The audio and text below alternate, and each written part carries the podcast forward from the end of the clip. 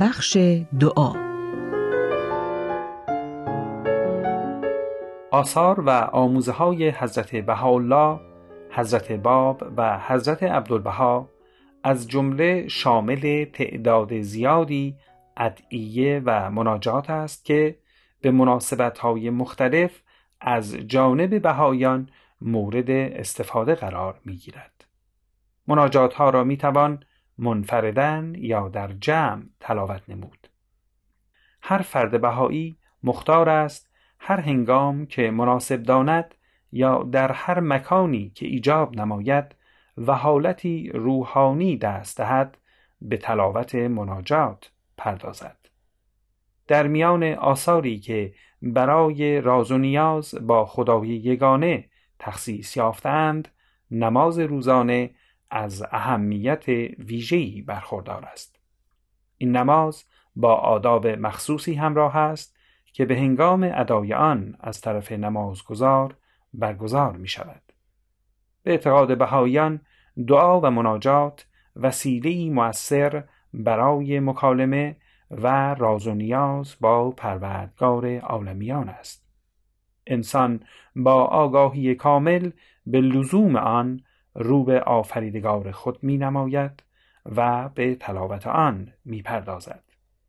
دعا و تضرع و ابتحال به خدای یگانه قویترین نیروی محرکه برای رشد و تکامل روح انسانی است. دعا موجب می شود که انسان عشق به خدای یگانه را در قلب خود احساس نماید و به حفظ و تقویت آن مبادرت ورزد شخص عاشق همواره در طلب معشوق کوشد و وسال او را خواهد و راز و نیاز با او را جویا گردد کتب و آثار دیانت بهایی به ما می آموزند که انسان هرگاه به خدای یگانه عشق ورزد آن عشق را در حین دعا در قلب خود احساس نماید و به وسال مطلوب نائل آید. انسان در حین دعا به هویت خود واقف گردد و به غنای روح خیش پردازد و در عمق وجود خود احساس سرور روحانی نماید.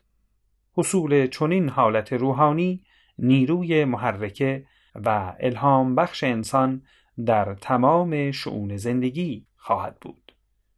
انسان در حین دعا از خدای یگانه طلب یاری برای رفع مشکلات کند و طریق ثواب را خواستار شود. خداوند واقف اسرار و آگاه بر منویات قلوب است و آفریده خود را دوست دارد و ثواب و صلاح او را بیش از خودش تشخیص دهد. این است که انسان در حین دعا رو به خدای خود کند و طلب تأیید و توفیق در اعمال نماید. حضرت بهاءالله به ما اطمینان می‌دهند که هرگاه انسان با نیت پاک رو به حضرت باری نماید و تمنای حصول طلب کند آن طلب چنانچه به خیر و صلاح او باشد و حکمت حضرتش ایجاب نماید لاجرم به هیته حصول درآید.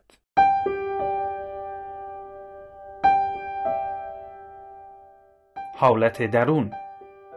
بهایان بر این باورند که زبان دعا و مناجات زبان روح و قلب انسان است. بدین معنا که دعا بیش از فقط زمزمه کلمات و ادای برخی آداب است. مهم کیفیت درون و حالت توجه تضرع و ابتحال است. به فرموده حضرت عبدالبها باید جهد کنیم تا به مقامی رسیم که منقطعا ان کل الاشیا و من فی العالم به خداوند وحده توجه نمایی. در این مقام سالک را همت لازم تا به آن مقام فائز شود. باید کوشش نماید و جهد کند. حصول این رتبه به عدم تعلق و اعتنا به امور جسمانی و شدت تمسک و اهتمام به امور روحانیه است. هرقدر از یکی بیشتر دوری کنیم به دیگری بیشتر نزدیک شویم. هو الله ای پروردگار مرا بیدار کن هوشیار نما. از غیر خود بیزار کن. و به محبت جمالت گرفتار نما. نفحه روح القدس بخش و ندای ملکوت ابها به گوش رسان. قوت روحانی عطا کن و سراج رحمانی در زجاج قلب برافروز. از هر بندی آزاد کن و از هر تعلقی نجات ده. تا جز رضای تو نطلبم و به غیر از روی تو نجویم و دون راه تو نپویم. نفوس غافله را هشیار کنم و ارواح خفته را بیدار نمایم. تشنگان را آب حیات بخشم و مریضان را شفای الهی دهم. هرچند حقیرم ذلیلم فقیرم. اما پشت و پناهم تویی و معین و ظهیر هم تویی.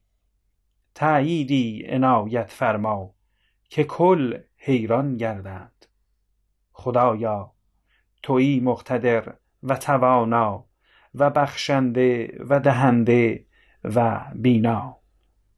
از مجموع مناجات ها حضرت عبدالبها.